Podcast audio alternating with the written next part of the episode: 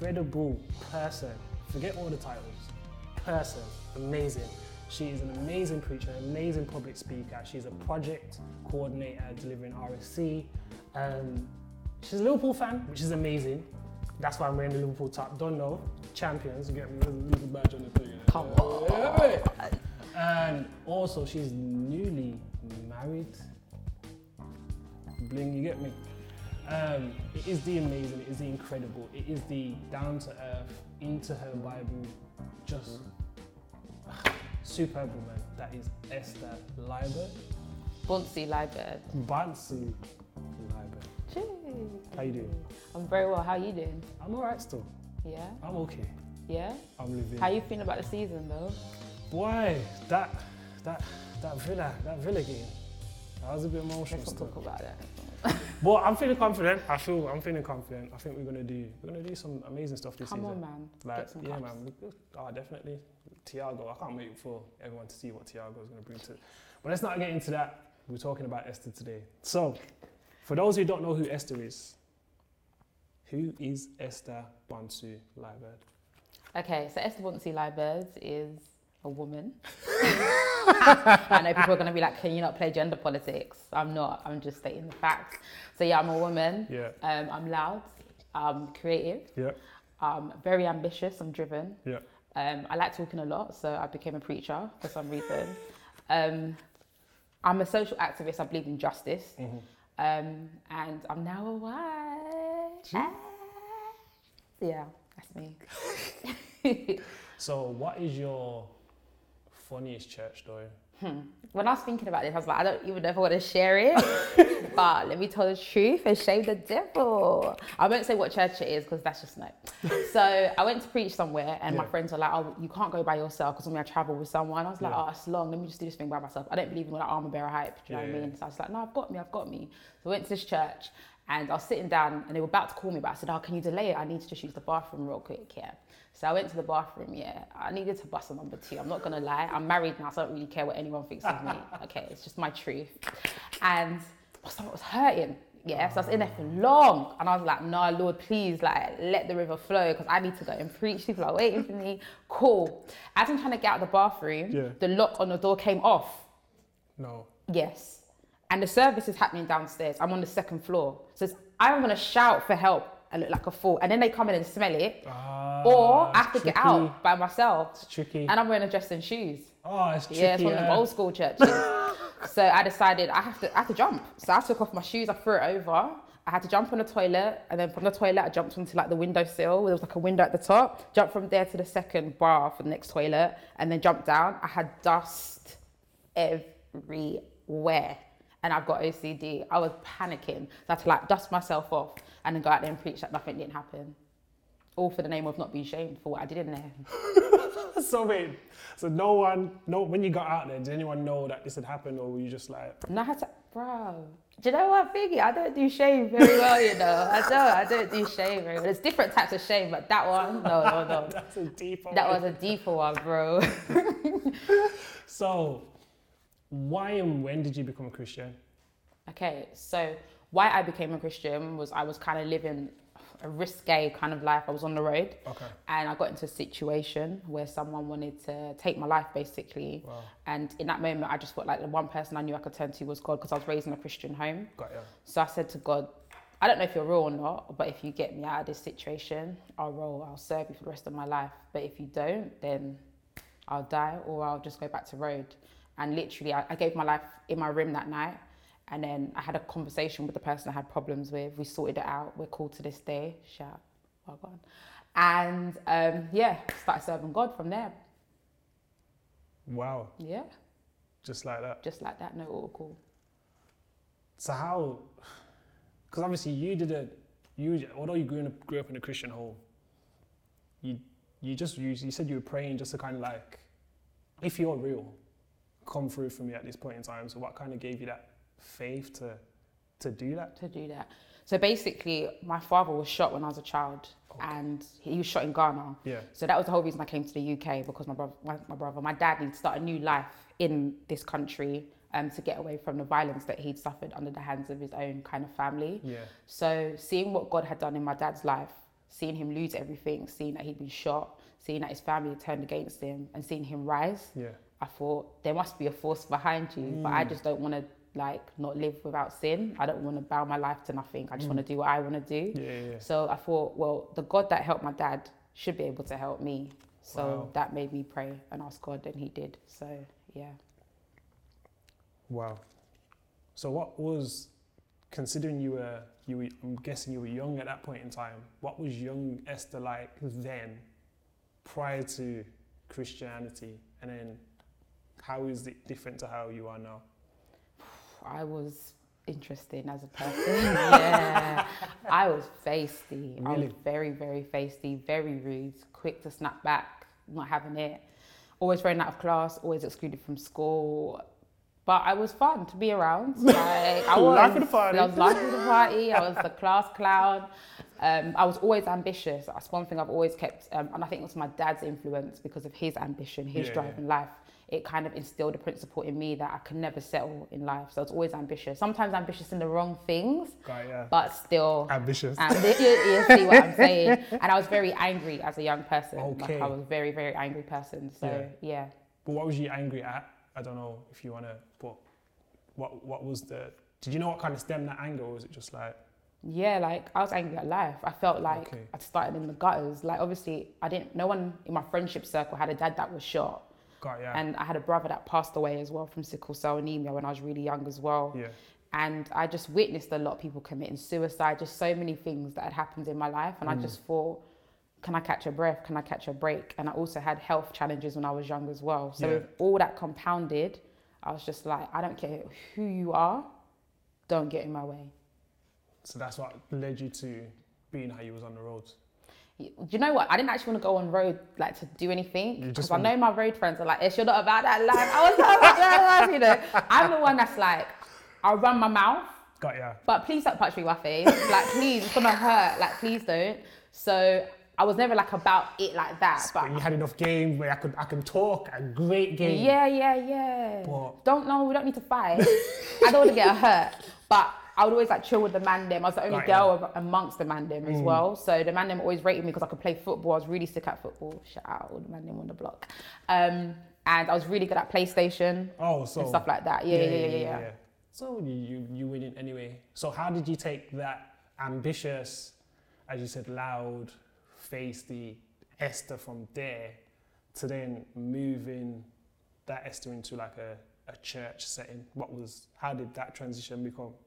Were you still quite ambitious as well? Like when you got into church, like if I'm gonna be like this on the roads, I'm gonna be like this in church. Oh, yeah, yeah. I think I was more ambitious as a Christian Oh, wow. because my energy was put to something that I knew bettered more than just myself. It bettered other people. Yeah, yeah, yeah, but I was not having it. When I got saved, I didn't go to church. I wasn't on the church thing. Oh, you all. No, no, no. I just started my own church in my in my college. Oh. Shout out John Oh. Ruskin. Yeah, just started our own thing. Um, and we had a Christian union group of us. And then that thing grew and then it got handed over to me. And I continued. I'd evangelize to anyone. Peckham Wow. boys, I don't care what gang you're in. I'm going to chat it out. If you're gonna kill me, boy, I'm going to die like Jesus, isn't it? That's how I saw, that's how I rationalized that. it. Yeah, you yeah, get what I yeah, mean? I went hard for God on the road, wherever I went. I just went hard for God. That's so you started your own church essentially, and then you kind of when you did hit the kind of the church setting, would you just like, okay, I've done this here, so I'm in this thing, so what what can I do to kind of do more? I never wanted to go to church. My friends kind of tricked me in a sense. What they do you said, mean "Oh, you they named a church Yeah. and it sounded like a rave."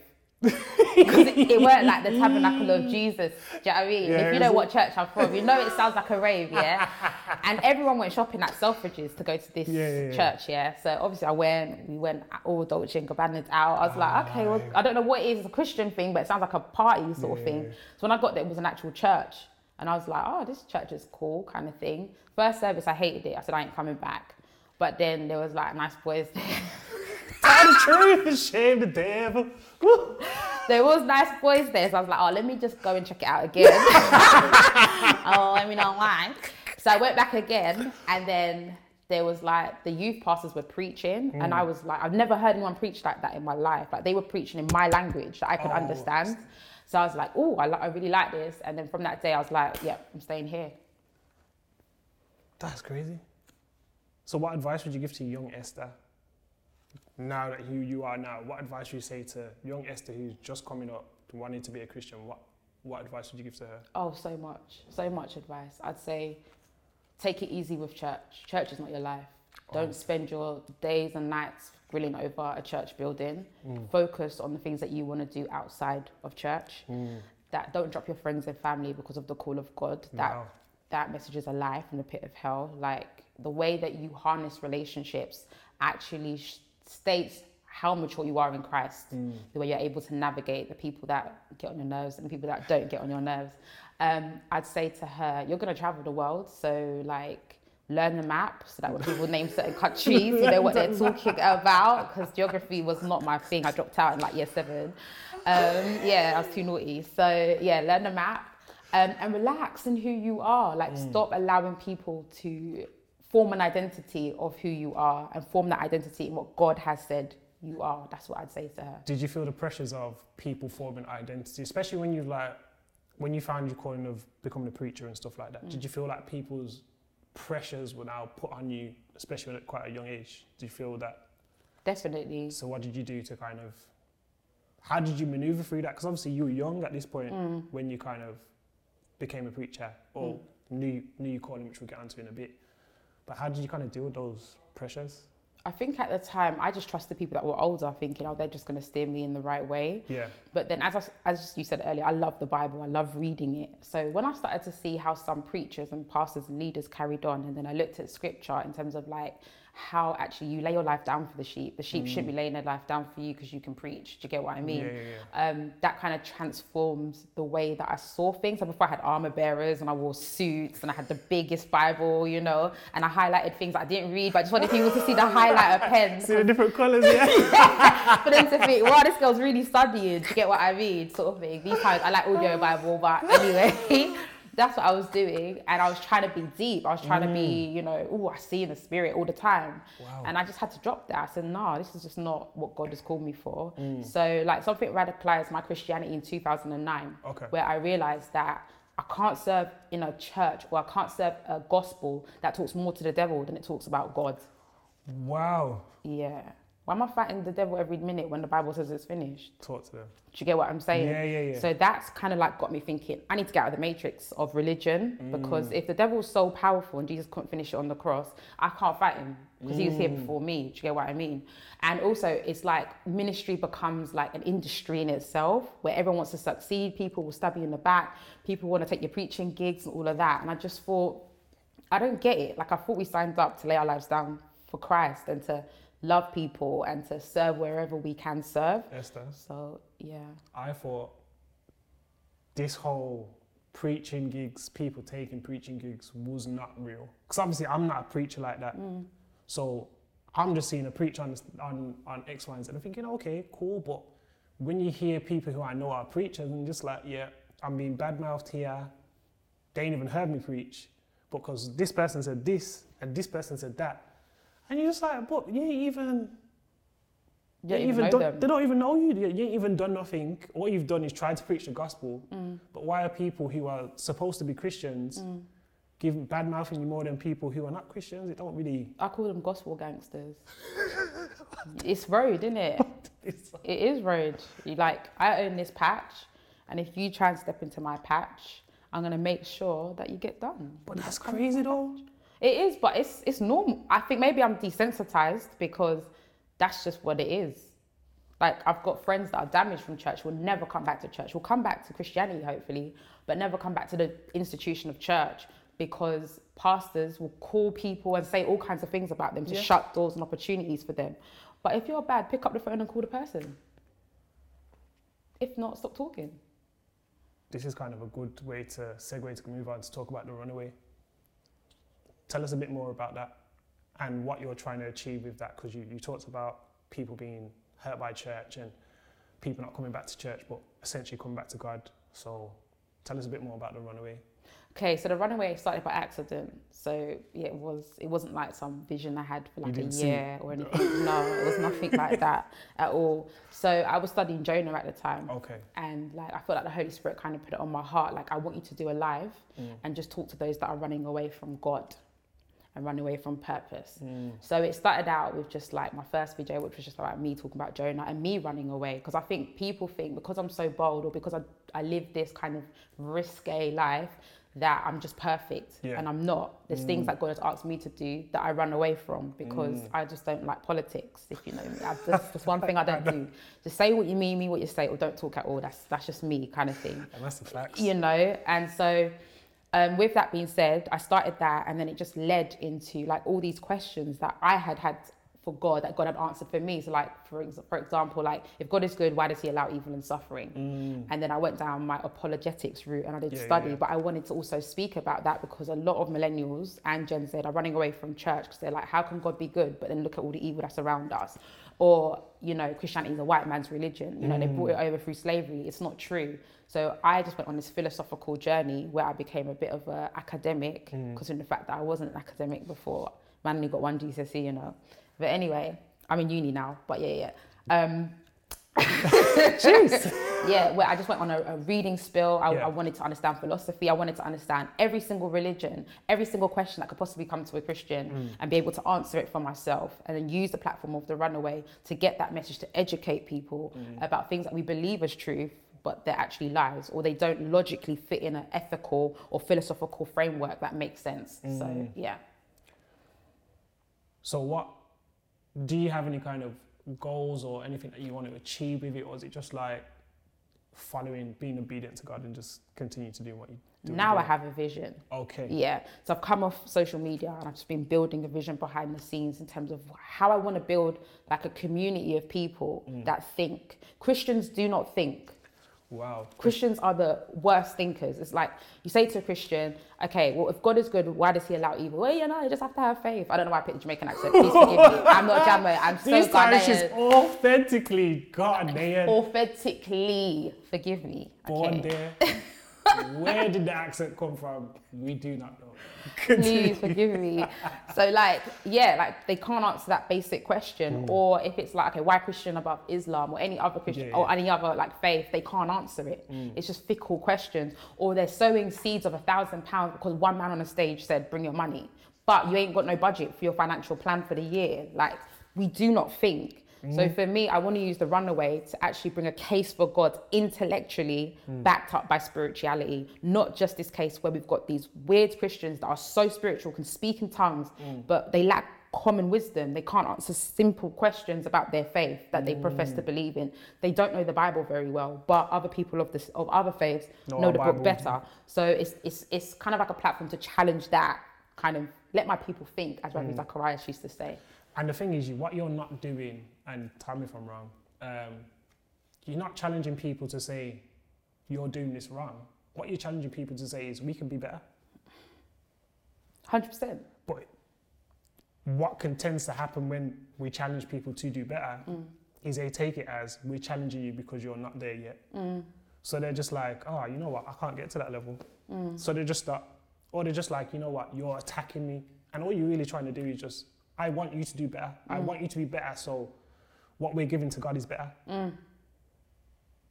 Because if you used to go to work and you was getting paid to do all these kind of things, you'd, you'd learn every manual, you'd learn mm-hmm. everything, you'd understand how the systems work and all these types of things. But when it comes to God, you just don't want to know your Bible, or you don't. You want to, you want to be on a certain level and be like, oh, because I've got to this level for how many years, mm. I don't need to develop certain areas of my life of Christianity, which is scary. But I think you're expertly placed to deal with that just because of how you talk to the masses. You you you have an amazing ability to speak to people of all ranges. Mm.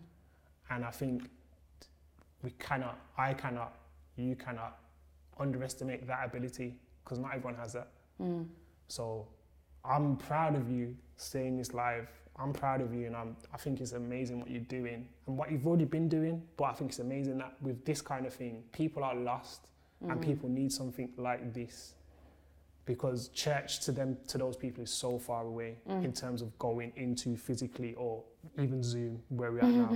Yeah. So I just want to say I'm I'm excited for what's what this chapter is going to bring for you from the runaway, and I think it's just going to be an amazing overturn of people, but souls, Mm.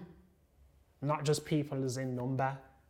So when you see the numbers ain't what you expected them to be or what you thought, okay, God, you've given me this and I've got a vision and X, Y, and Z, don't be deterred because the, the souls are still going to be turned to God.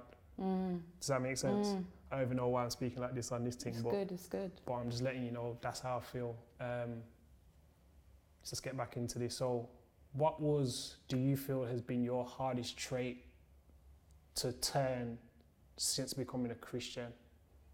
When you say trait, do you mean like behavior? Do you mean mindset? trait. Okay. Do you mean like a negative trait that I've had to turn into a positive trait? What? Where are you going? Do you know what it is?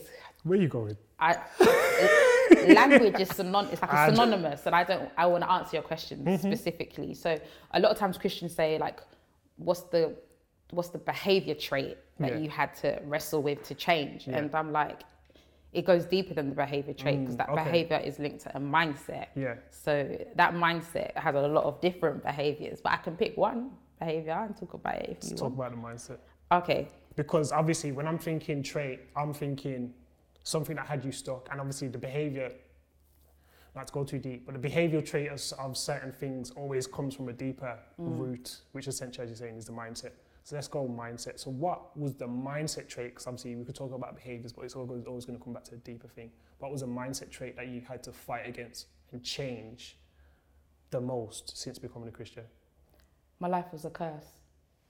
That's the hardest thing ever. And that leads into so many damaging behaviors that I took on. But the depth of my subconscious mind was telling me, your life is a curse. Everyone else has got a happy life.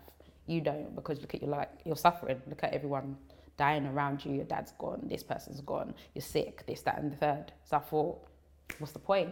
That's why I was so destructive. So when I mm. became a Christian, that was my wrestle with God, where God was like, Your life's on purpose. I'm like, Nah, God, just use me. I'm used to being used. I've been used as a child. I've gone through sexual abuse. I've been used my whole life. So just use me. I was used on the roads. I know how to do that. I don't know how to do royalty. I don't know how to be a daughter. I don't know how to be valuable, but use me. So I thought I was sick in ministry. Give me any ministry and I'll bang. Why? Because I'm, I'm good at being used. Give me mm. instructions. I'll take your vision to the next level because I'm good at being used. Mm. And that's where I think a lot of unwell preachers slip through the net in ministry is because they're good at doing stuff. Mm. But where that's coming from is an unhealthy mindset. So God had to really break that and say, hey, I don't need you. I don't need to use you. If you never preach again, we're good. Wow. But that's a heavy burden to take on to to feel like my life is a that's heavy that is. Mm-hmm. And you and the scariest thing is that you carried it which is not all normal but carried it into ministry. Mm-hmm. Because I was gifted. Mm. I can, if I wasn't preaching Jesus and I had to preach about my Jordans, I'd preach it well. People would buy the Jordans. I have a natural gift to articulate myself well. I'm a wordsmith, I'm a reader, so I know how to blend words together Yeah. to even make what I want to say colourful and flavoursome to a, a, a diverse audience. Mm. And because of that, people thought, girl's anointed, let's use her. But behind the scenes of that, I was addicted to pornography. Wow. I had I was battling suicidal thoughts. I was all over the place in my personal life, but my ministry life looked good because I am gifted. And that's the part where God was like, I want that part of you. I want the nasty parts of you because it's that part of you that needs to change. That mindset that you think is a curse that needs to change. And so for me, I gave up ministry. I stopped preaching for like a year. And me and God went on a journey where He had to teach me, you're a daughter. If you never preach again, don't save a soul, we're good. And I've never been in a relationship like that where I don't have to do nothing for you. Mm. Wow. So, wow. So, what do you feel one of the, and this should just be your personal opinion, do you feel like one of the reasons why this generation, our generation, the younger generation, millennials, what am I asking? Nah, because you know what it was? Listen to you, like, I've listened to you preach before, and I've listened to you, like, we've had conversations before. But in this kind of setting, to hear, and this is the whole point of why I do conversation with H, is the way you're talking is breaking down others who are watching thinking they feel the same. So my question essentially is, and now we're back on track. What do you feel we struggle with as millennials the most in being consistent and constant with our relationship with God, in your personal opinion? millennials just like a title for people that were born in a specific generation. yeah, So yeah. I think there's so many different diverse pockets of millennials Okay. in terms of the Christian belief. Yeah. I think a lot of millennials have left the church because it doesn't answer basic questions Mm. like what's going on with gender in society, what's the church's response, racism, what's the church's response, um, poverty, homelessness, what's the church's response. Mm. The church doesn't respond, it just keeps ticking over, having services, scream, Mm. shout, jump, sing. But there's a world out there that's dying and, and we don't engage culture. So for a lot of millennials, it's like, well, I don't need this because I can just join an activist group and we will see actual change. I don't need a God that is just into shouting and jumping and giving offerings. Mm. I need a God that actually goes into the dark places and actually brings light. So I think there's that kind of cohort of millennials. And you've Yeah. got the church hurt millennials that have done church with all their chest, all their heart, all their soul and have just been used and spat out, whether they they fell through sin or their gift got kind of dry, maybe, or whatever happened in church, they fell out with a pastor, whatever it might be.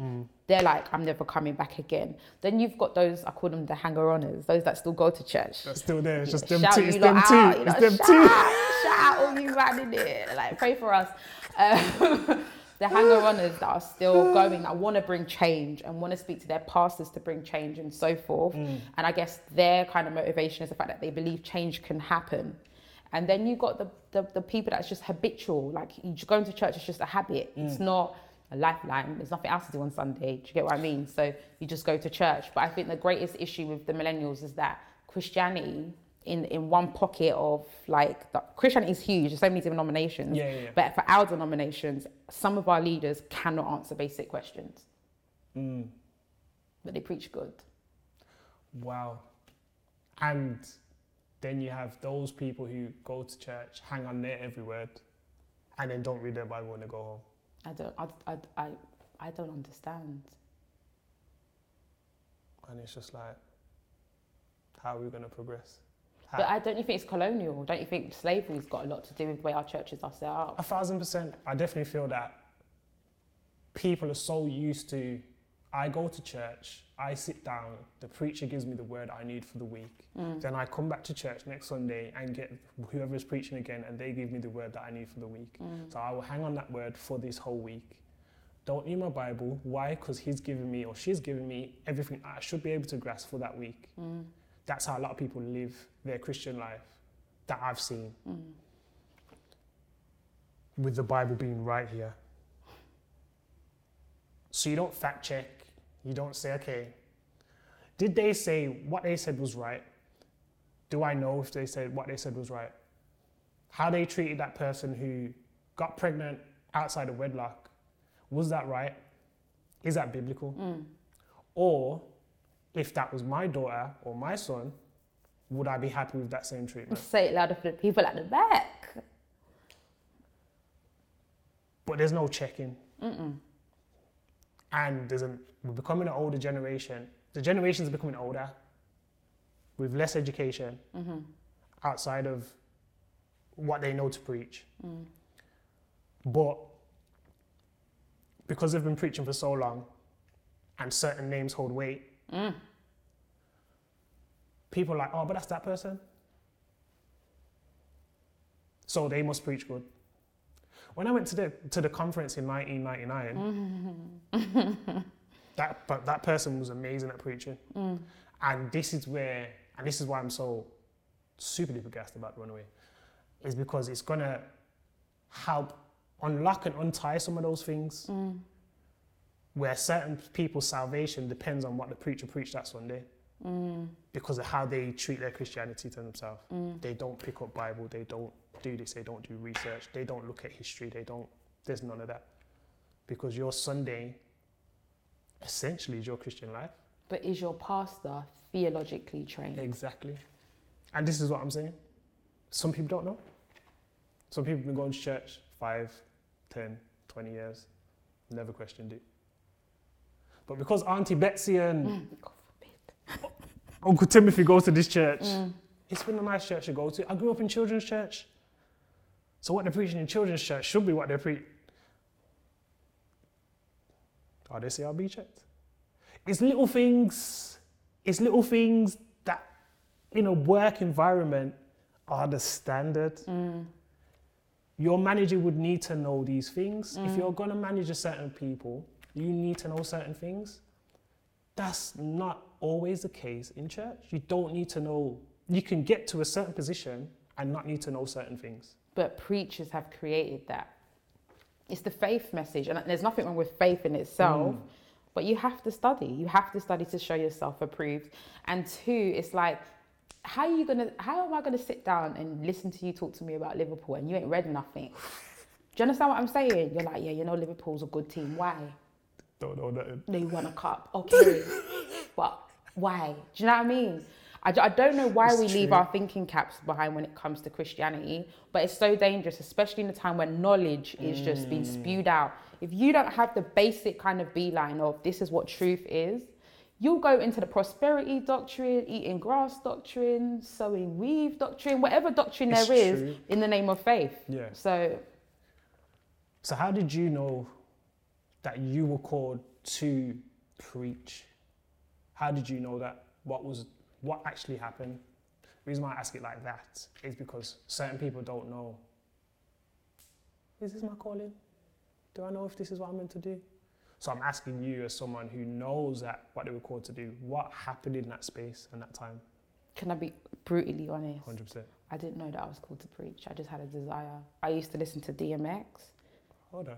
The Ruff Ryders oh, Hold on, where are album, going? on my way to college.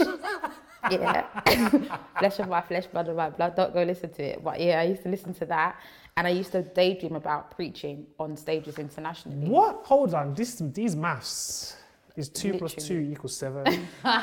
This don't make Literally, that was it. You listened to DMX, Yeah, and that was what made you daydream about preaching. yeah, These maths. yeah. It weren't the lyrics; it's just the beat. It just got me gas, and I plus I like love DMX. Yeah. But what I'm trying to say is that I just used to have like a picture of just wanting to preach to the masses so that they will just know him, just know Jesus. Because imagine living your life thinking your life is a curse, right? Mm. And now you've come into Christianity and you're trying to like let go of this belief system and you're fighting. You're thinking, I need to let the other people know that our lives are not curses. Yeah, yeah, it's a mindset shift. It takes time, mm. but it's a truth nonetheless. Do you get what I mean? So it was a desire, and God honored my desire. Wow. So did people pray and and speaking to you in terms of saying, "Oh, you're called to do this," da, da, da, or was it like you just tell the truth? Sorry. Tell the truth. I'm not a pastor. I'm not no famous pastor's kid, so I wouldn't get that kind of treatment. Oh wow. No, I was just the nobody in the church that always listened to DMX on the way to church.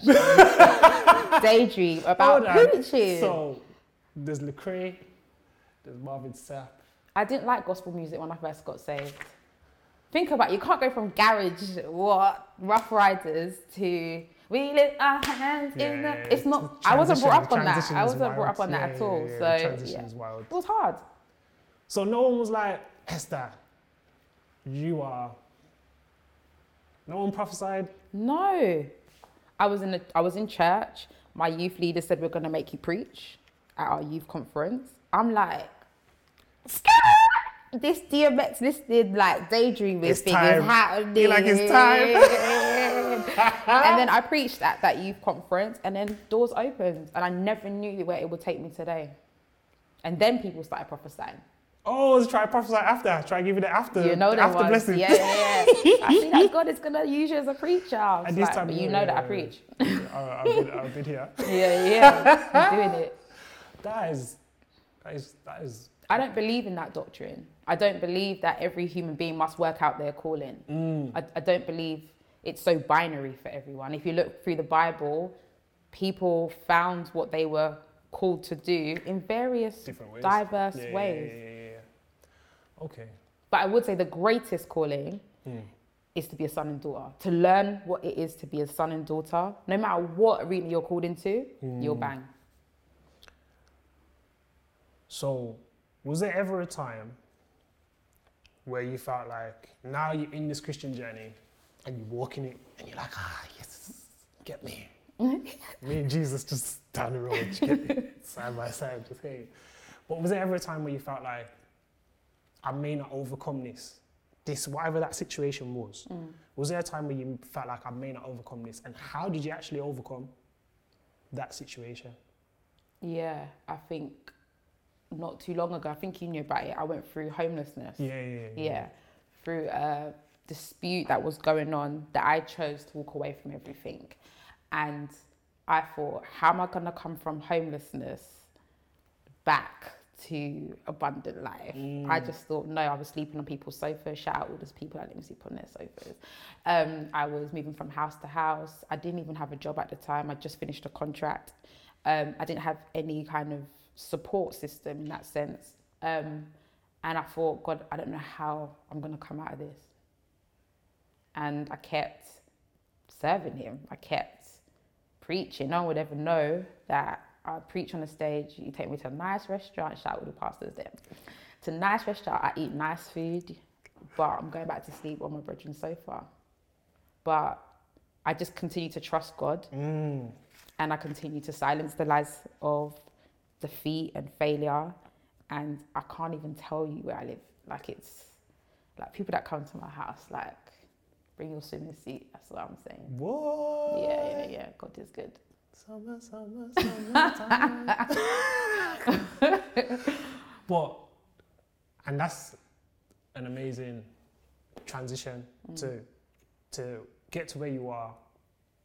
But then you go from Esther, the preacher at the youth conference, to Esther's been flown out to preach in these different countries. How did that? Did you always see that happening?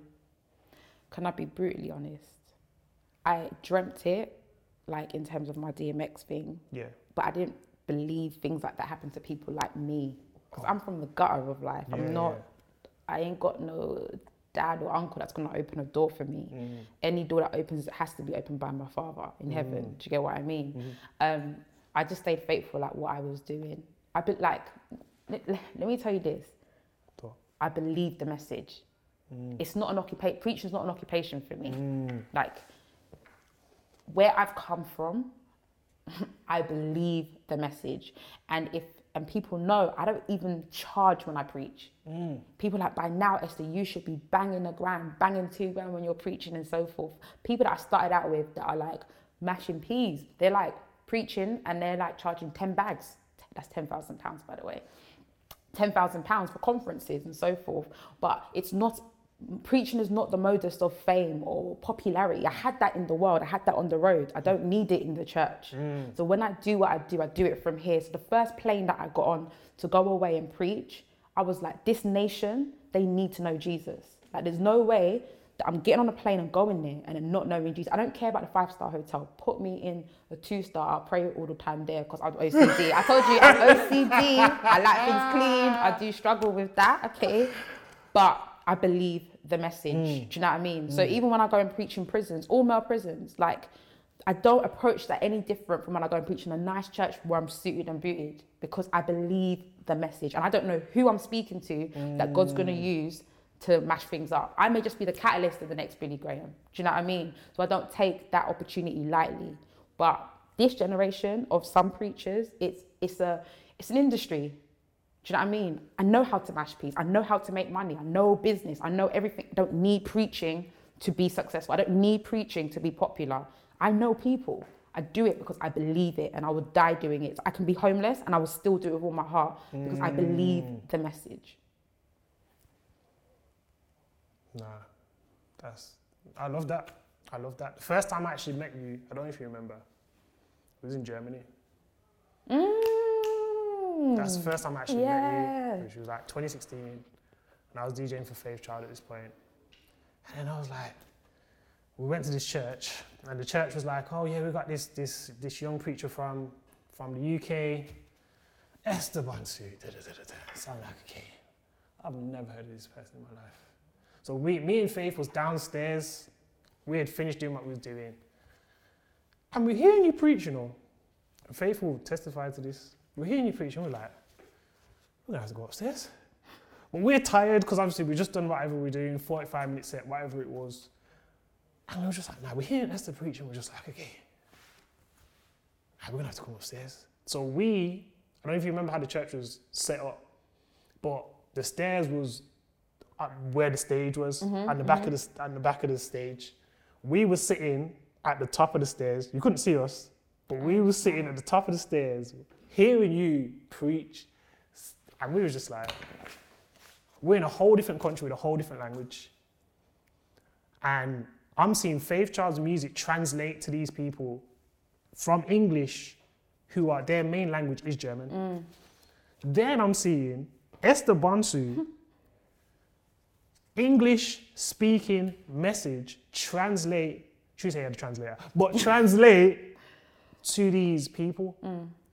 The message doesn't lose its power just because it's translated from English to German. Mm. Come on. So we just sat there and we was just like, this one is amazing. But you knew Faith.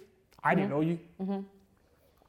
So I was like, so I said to you, yo, if you ever need DJ, I remember that day. I remember that day. Mad. My so I was like, if you ever need a DJ, yo, I'm just I'm starting up with DJ H. Da, da, da. And look at us now. Look at God. We have Esther right here, and Esther is now newly married. So what was that like? You got married in a global, during a global pandemic. Hmm. What was the hardest thing about the wedding process during to global pandemic? Everything is hard.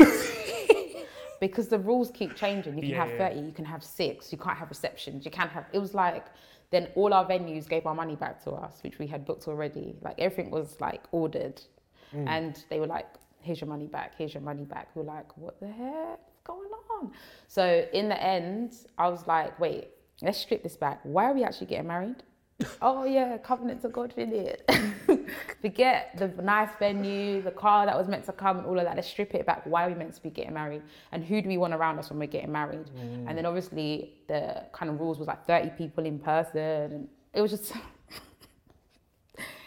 yeah, it tested my character because I'm a plans organized person. So mm. things kept shifting, but I think it brought me and my husband closer together. Husband, you see husband. You see, you see, I go back a little bit. Husband, just comfortable with the seat. Just husband.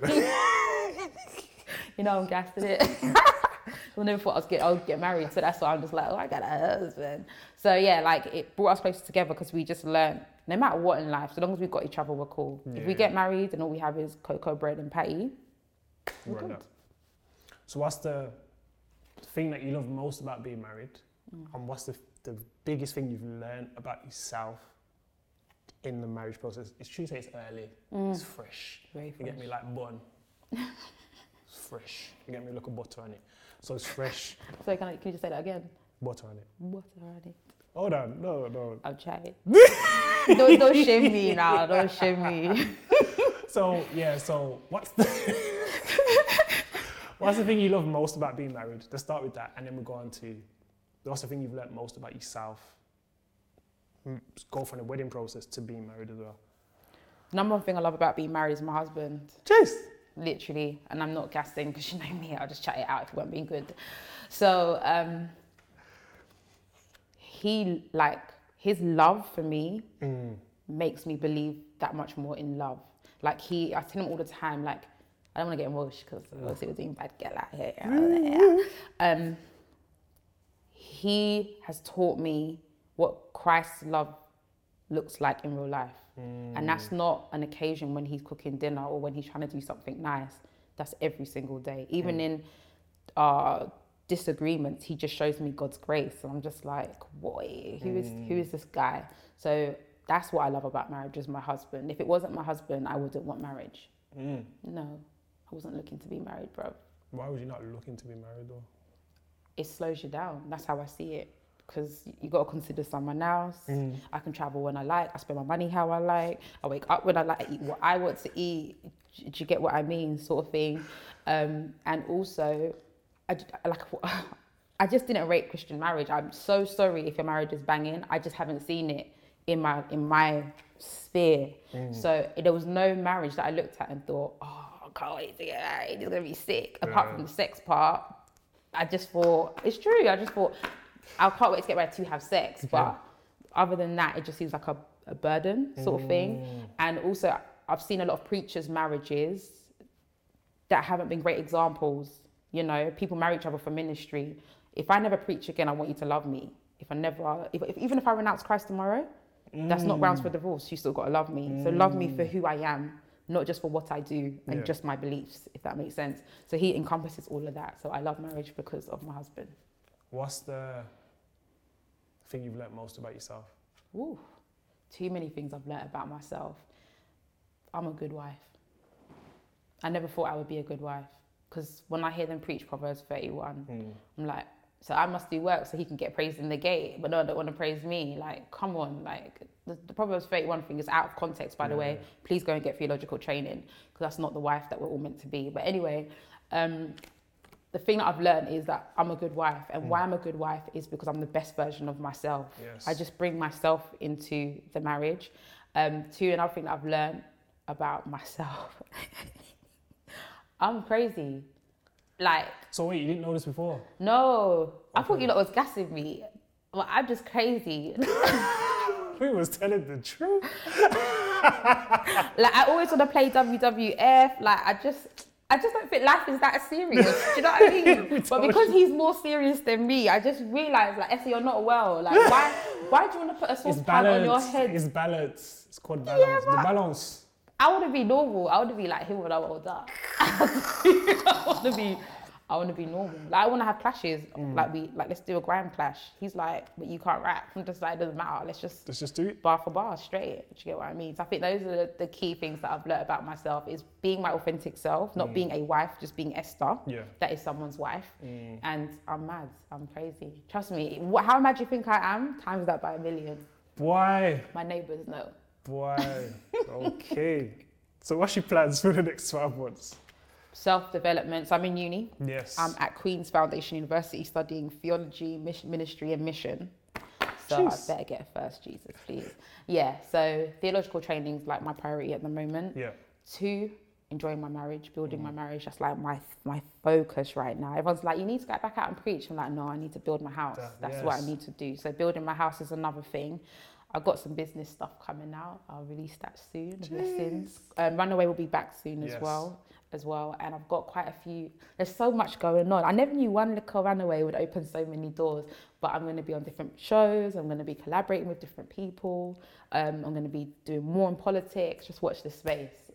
I've got a lot coming in the next 12 months. See this man, It's, it's gas. Gas. From the roads to the pulpit. Come on. Um, my last question for you is what encouragement would you give to yourself with where you're at in life now? Oh, that's a good question. Okay, so where I am in life right now, I would say, so I have to close my eyes so I can see myself, yeah. I would say, Esther, don't be so hard on yourself. Um, be present. Live in the present moment. Don't always live in the future and don't always dwell on the past, but like live in the present state that you are right now. Kill your colonial view of Christianity and your colonial view of what it means to be a black woman living in a Western society and do that intentionally every single day. Um, laugh more than you already do. And also, never seek the approval of any person to live your life. Seek the approval of God. Yeah, that's what I'd say to myself. Esther, Bonsu, Liebird, thank you very much Thank you. for this conversation. This has been Conversation with H with the, as you should already know by watching this, superb Mrs. Esther Bonsu Liebird. Thank you guys for tuning in, and we'll have more for you soon. Make sure you like, comment, subscribe. My mum told me to do that, so I have to do that now. See you guys soon.